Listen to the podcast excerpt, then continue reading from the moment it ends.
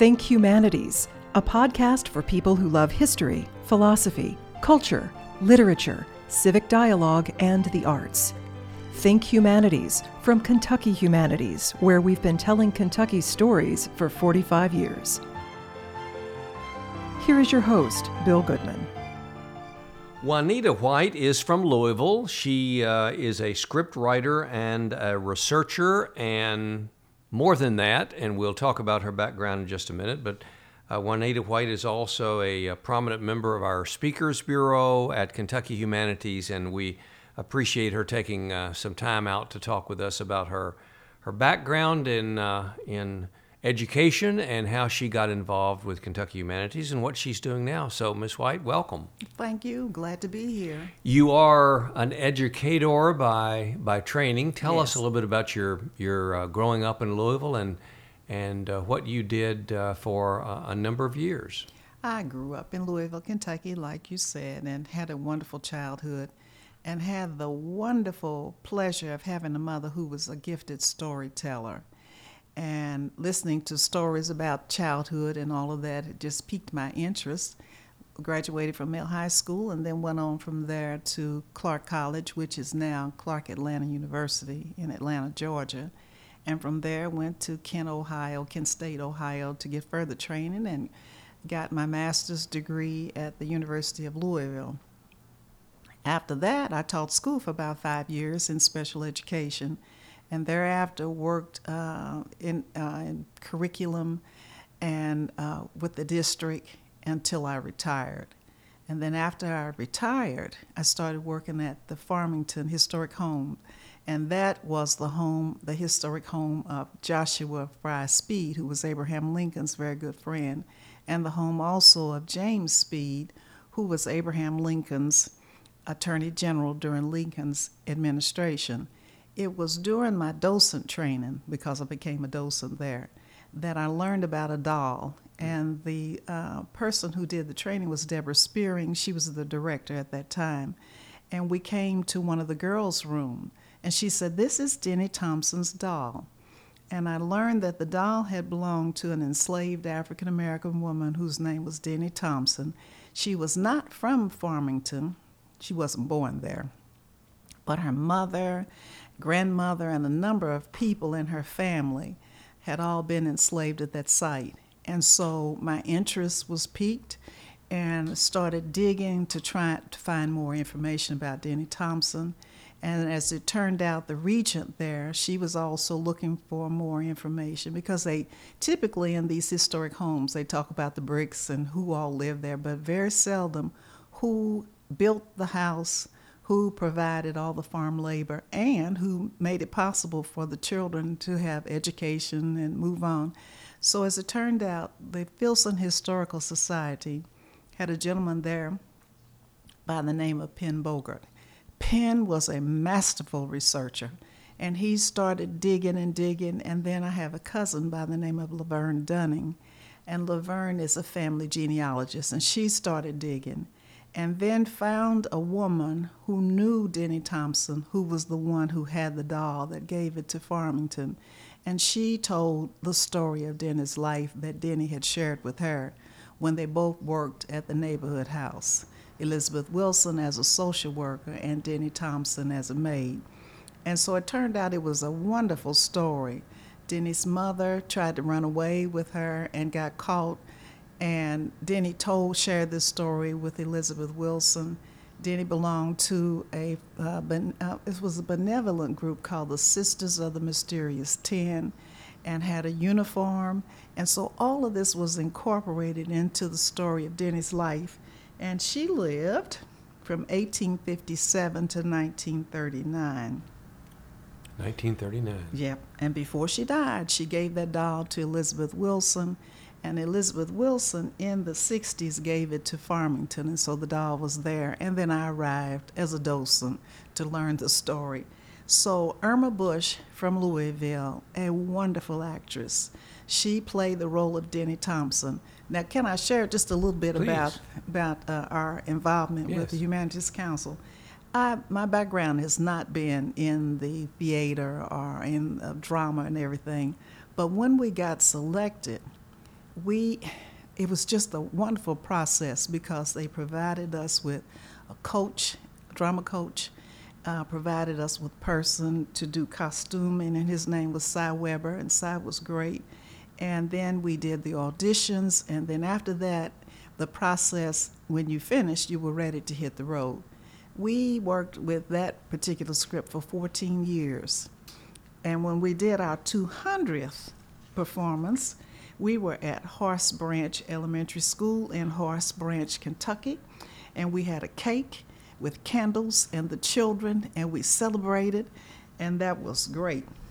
Now, let me interrupt, uh, Juanita. I, I've been uh, all over the state of Kentucky, and I've been into some uh, uh, up some hollers and, Yeah. uh, and and and down along the the flats uh, of uh, western Kentucky. But I'm not sure I, I even know where Horse Branch is. Now, I remember that it was near Beaver Dam, Okay. and that's the area. It was great. The kids were wonderful, and we just had a great time celebrating our 200th performance. Well, then, do you want me to share the rest of this too about after Denny Thompson? Then we did a script on Margaret Garner. Do, do you need the background on Yeah, that? Yeah, please, yeah. Okay. Margaret, 1833 to 1858, was uh, lived in Boone County on the Maplewood uh, plantation there, and her husband had masterminded a plot to help her and her four children. They were escaping. So it was in the winter of 1856 that the river froze. The Ohio River yeah. froze. And they managed to escape across the river to Cincinnati and thought that they were there in freedom. And somebody had told on them, and the house was surrounded, and these gentlemen had come back to reclaim her. And they broke in, and at which point she cut, slit the throat of one of her children's necks, a little girl Goodness. and then started to murder another one because she did not want them to grow up in slavery as she had. So this made national news, and so it was in the newspapers uh, in Cincinnati, and there was a lot of documentation about that. And um, there was a gentleman by the name of Steven Weisenburger. He wrote a book called Modern Medea, and it was about Margaret Garner and what happened to her life. And so Irma again, Irma Bush, she's excellent. Uh, she was able to do the drama for this, and Irma did this for four years. And then after that, in 2011 and 2012, wrote script for a gentleman whose name was Reverend Newton Bush.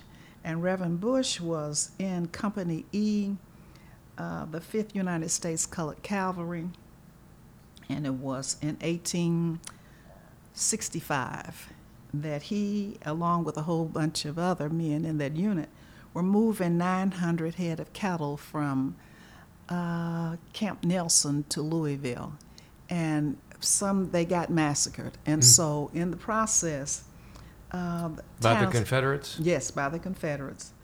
And this was a, a group of men who just really had just recently kind of been enrolled into the military, and they were inexperienced. But the townspeople came out and they had a mass burial, and they put the ones that were killed, there were 22 of them, in a mass burial. Now, um, Jerry Miller, who's a representative of the state, he was doing some research on his great great grandmother, trying to find out about whether she had been working in the school system uh, at, at a science at a school there in Shelbyville, and in the process, he ran across a diary. Uh, Eliza Tevis had written uh, a diary. No, her name was not Eliza. The last name was Tevis, Julia. Julia Tevis? Julia Tevis had written a diary, and in the diary, she was talking about this terrible thing that had happened about this massacre. He didn't know anything about it, and uh, he lived in Shelby, around that area. And so the Shelby County Historical Society, with him writing a grant, was able to have enough money to do have an archaeological uh, ground penetrating from the U of K uh, archaeological staff to come to see if they could find that burial and so that never happened. They didn't find it, but a historic marker is there right on US 60 to commemorate what happened to those men. And it just happened that I had the military file on one man who was in that unit whose name was George White. And in that unit, he was his he got killed, and his mother was trying to get his pension, and she asked Reverend Newton Bush to do a testimony, uh, give an account of what had Mm-hmm. happened, because he saw George um, White get killed, and He was African American. yeah, all Uh-huh. of these are black soldiers. Mhm. And Newton Bush himself had gotten shot in the head, but he survived. And so, in the script, which uh, Robert Bell, Robert Bell is a great, great, great Mm-hmm. He did the reenactment, and he was telling the story to Mm-hmm. his grandson about what had happened to him in the military. And he recounts about how he had run away. He was from Franklin County, and about his days at Camp Nelson.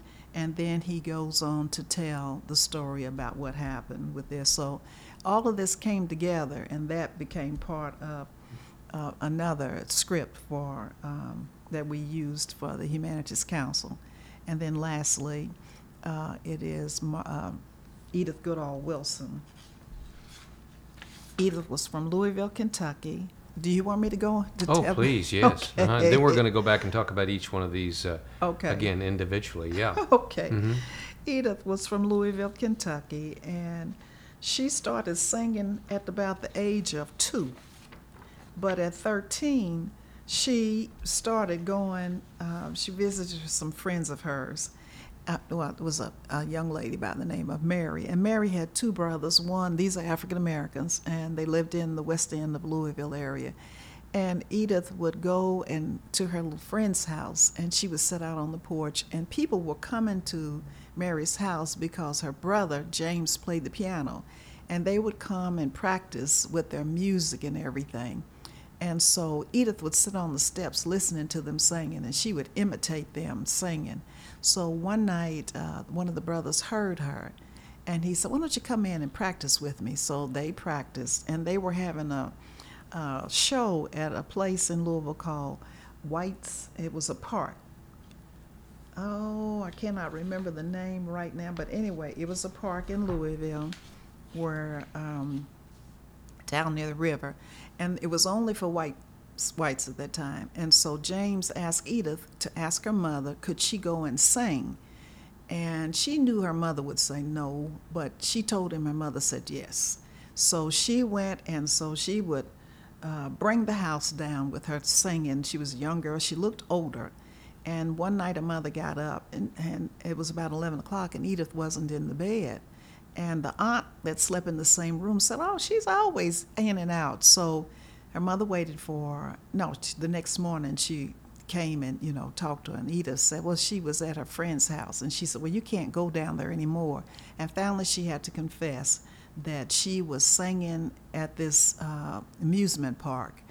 And her mother said, You're too young. So then she went with her to the amusement park to talk to the uh, owner, the manager. And he said, Well, you know, she's really good. You need to come and see her. And when her mother did see her, she was blown away.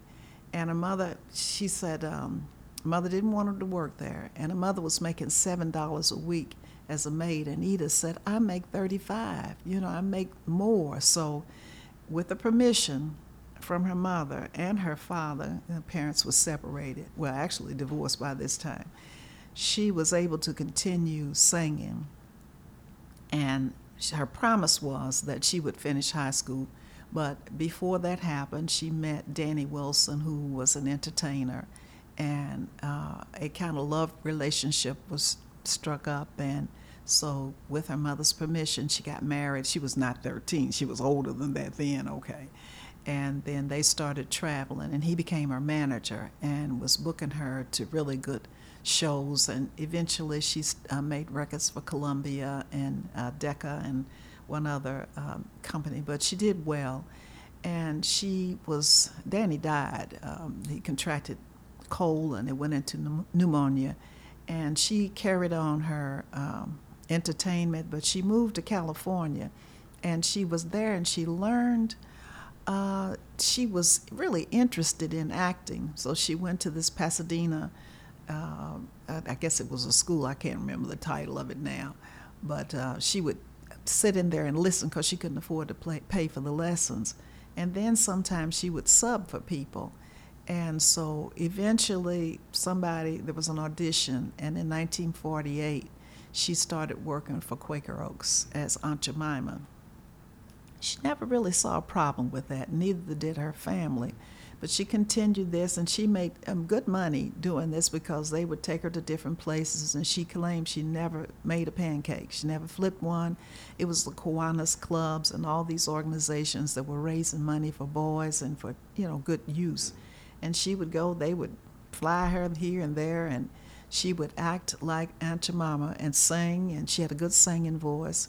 She became their first TV, uh, really live advertisement on television. And then uh, the civil rights movement across the nation started taking place. And then the NAACP, they said, you know, Miss Wilson, you just got to quit this. Uh, we're trying to have these open accommodations and everything, and you're talking about uh, this Aunt Jemima role, and, and we just don't approve of it. And finally, there was so much pressure on Quaker Oats that she eventually was fired but uh, she became involved with the folk music and uh, not folk music, but these festivals that they would have. And in 1980, she was uh, part of the Jazz Festival, and that was actually her last performance. She died in 1986. And so that that was Edith's life, but she had a good life. She tried to do some um, good work in terms of raising money for retired African American musicians, and, and, usually they didn't have enough pension money and would have struggles. So she wanted to open a place where they could live out their days, and then young people could come and talk with them about the industry and how they got involved in it. But that never panned out. Did she come back uh, to Louisville oh, to be she came back. to be buried? No, she's buried in um, Chicago. Yeah, mm-hmm. but she was back and forth in Louisville mm-hmm. around Derby time, mm-hmm. and her family had a home uh, in what is called Berrytown, uh, which is out there near Anchorage, and uh, so they loved it when she came back. She would entertain her brother. He could. Um, he was a musician. He played the piano, mm-hmm. so they really had a good time when he came. Did the um, NAACP uh, think that not only were they trying to, to open accommodations, but did they think uh, that Aunt Jemima's character was a stereotype of uh, of African Americans in in house cleaning and cooking and things like that? Is that one of the other reasons you think they? Well, they thought it was a stereotype, and it was something created because most. Now think about it. During slavery, somebody working in the kitchen would never be allowed to eat that much food to be that fat mm-hmm. without somebody doing something to them. So this was a created image mm-hmm. that was very negative, and of course, um, they were trying to work on getting the actors and actresses mm-hmm. in screen guilds and to perform in roles other than maids and butlers and buffoons in the movie industry. So at every point, not only with with Edith, but it was everything. You know, just the industry had candies that had.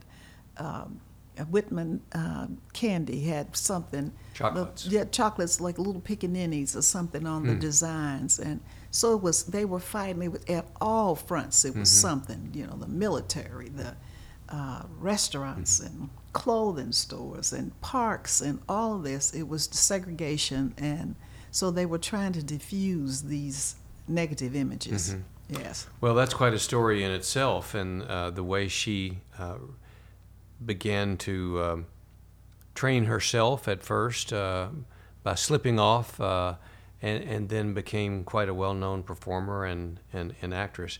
And you also have some information uh, that, that you've put together to, uh, about the Matthew Garrison Yes. Mm-hmm. And um, who was a slave dealer. Yes. But, but tell me how you first learned of that and, okay. and that story. I, I, need to put one other little plug. If people involve us come to see the performance about Edith's life, please come because Gloria Mormon is wonderful. She sings either Edith's signature song, He May Be Your Man, but He Comes to See Me Sometimes. and Gloria is wonderful. She's an actress and a singer. And so rather uh, for our uh, Speakers Bureau part, we do ours more like it's a Chautauqua performance. We have a stage setting, and Gloria is dressed in the clothing from that period of time, and she does the singing. Now, to Matthew Garrison.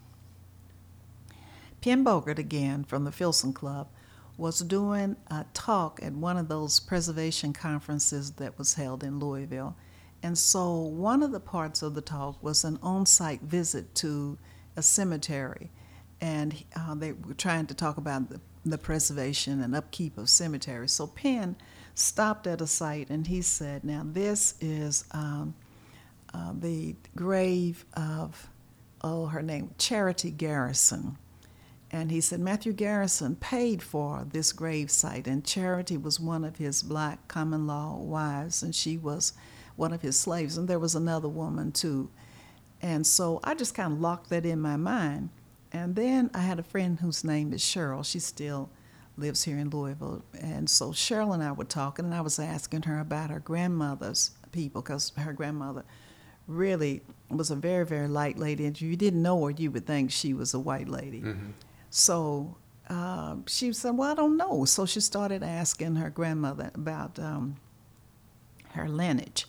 And as it turned out, in her lineage was Charity Garrison, the same person whose grave we had stopped at. And again, my cousin Laverne started doing all this research and found out the same Charity Garrison that had been left, uh, that Matthew Garrison had purchased this grave site for, was the Charity Garrison in the story. And the reason we know that, Matthew Garrison left an elaborate will. And in the will, he named Charity and all of her uh, children, and then another lady whose name I can't think of right now. Hmm. But um, her was the other lady uh, she was a, partner African, to, to to Garrison, also a common yes, law wife. Uh-huh. But yes, and so uh, but you know that's an odd phrase for slavery time, a common law wife. But anyway, that's it, technically now that's the way we mm-hmm. would see it. But she also had children too, and so Matthew Garrison left all of this money and everything, had property and money, and had an attorney to uh, make sure that they were cared for and the children were educated. The boys, a particular boy, was educated boy, and then now we have tracked the case. My cousin did, and it seems that there was some issue that the uh, charity was saying that uh, the attorney was not giving them the amount of money and everything that they were supposed to have. So some of this might have gotten tied up and, and lost because of these legal entanglements. But that was Matthew Garrison's story. And he was notorious. He was known for getting into the slave pens and, and just doing notorious stuff, you know. So um, we have that, but that one's not an offering now. Mm-hmm. Yeah. Mm-hmm. Um, I just learned uh, the story of uh, the Choctaw Academy in Scott mm-hmm. County, uh, where the uh, Vice President Johnson, who was vice president under Martin Van Buren, right. uh, was on that property and started the, the Choctaw Academy. Mm-hmm. And he never married, but he had, and the reason I used partner yeah. a few minutes ago, because in discussing this story with the historian Christina mm-hmm. Snyder, who's written a wonderful book uh, titled "A Great Crossings, which that area is, is uh, called he, she referred to Vice President Johnson's partner, mm-hmm. Julia Chinn. Right, and their two daughters. And the two daughters. Right. Mm-hmm. So it's naive to think that it was um, an ordinary circumstance right. for for white men, for white mm-hmm. uh, landowners to have several slaves or enslaved uh, women as mm. as their concubines, as That's their right. partners, as their common law wives. Right. It, it, was quite prevalent in that time. It was. Of course, we're now learning the story of more about Sally right. Hemings and Thomas Jefferson and Strom Thurmond. Yeah, you know, in recent times. But uh-huh. if you look at the census, uh, census slave schedules from 1850 in, in Kentucky and 1860 on those slave schedules, you see the listing of a lot of mulatto children. The only way anybody could be listed as mulatto is the the liaison or what, and and it, and it might not have been that nice rape, whatever, of black women having children by white men. So that's where all of those mulattoes are accounted for. Are they listed as mulatto? Yes, they're listed as mulattoes. Right. So it's either it's either white, black, Uh-huh, uh, mulatto. or mulatto. Right. Is that is that right? Yeah, so that's uh, 1850 and 1860, the slave schedules. Hmm. Yes. So, of all the stories uh, that you have researched and the actresses and actors that you've worked with, and and and maybe the stories that you're continuing to research and want to tell, what what's the most interesting? What's your favorite? I cannot point to one. All of them have been, each one of them have been exciting. I've learned so much. I've learned a lot about, uh, you know, acting, not necessarily for me, but for those who do the performances. And uh, just a lot about African American history. I was amazed at some of the stories, just like when you were talking about not being surprised at uh, the fact that white men would have had children uh, by black women.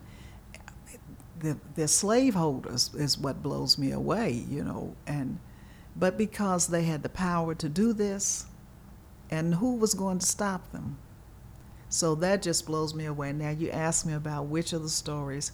Um, Reverend Newton Bush was outstanding. I just can't pick one of them. All of them have been really fascinating because of all that the people did to resist enslavement and what they did with their lives after slavery was over.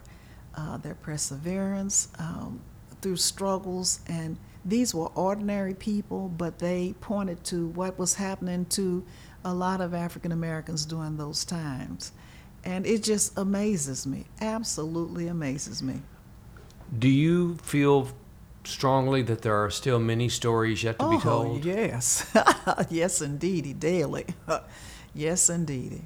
A- And if someone hears you talking about this and your your interest and your passion, uh, as you can well uh, hear in your voice, h- how would somebody get started in that? Where should they go first?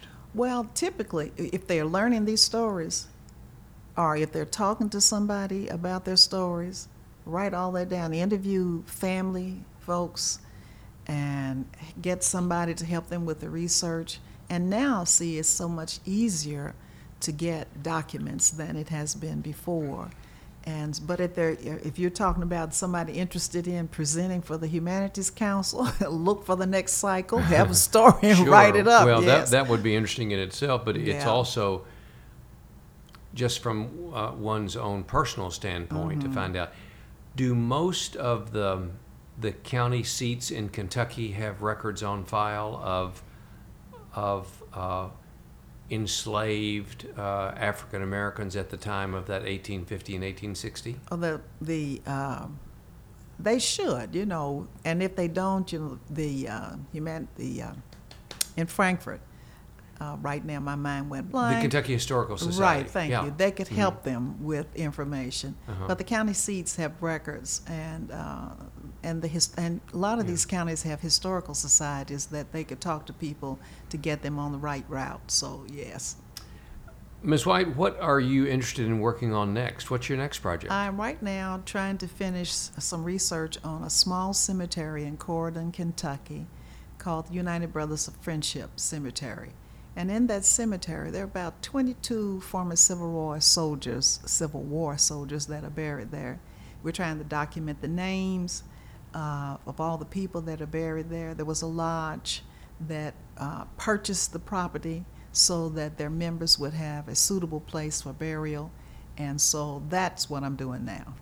Where is that uh, located? Corydon, Kentucky is in Henderson County. It's right outside the city of Henderson. Goodness.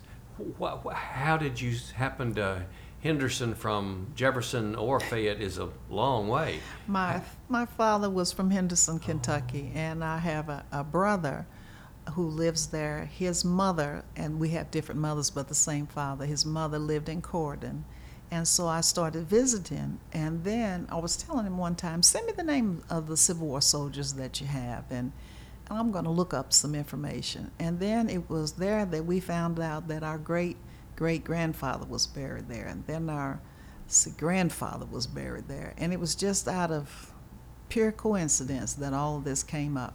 Is it part of a, cem- a, a city cemetery, or, or is It's it a in the county area. in the county Yeah, area? uh-huh. Is it well kept up? Yes. Is, is the is the Civil War uh, burials in a in a sectioned off? No. Uh, there is a volunteer group called the United Brothers of Friendship and the Sisters of the Mysterious Ten, the Joel Lodge Cemetery Society, and they they raise money to take care of the cemetery. They have the land mowed, and uh, they still have burials going on in there. And this has been in operation since the late 1800s, and they take care of that cemetery. Mm-hmm. Yep. Well, Ms. White, it's been uh, fascinating to hear you tell your story and to uh, promote the fact that we still need to learn so much about our history and at Kentucky Humanities, as you know, we we love telling Kentucky stories, and you're helping us do that. And uh, if you're interested, uh, listening to this in in contacting uh, Ms. White about anything, uh, we'll we'll act as the as the sounding board for that. But she is listed on our Speakers Bureau uh, roster. Uh, her telephone number and email address, and I know she'd be glad to hear from you. That's right. I thank you and keep those stories going. Thank you, Ms. White, for being here. Thank you.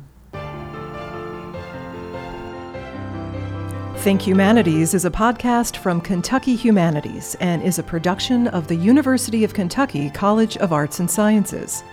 This podcast was created at the Media Depot. Think Humanities is available at kyhumanities.org, iTunes, and SoundCloud.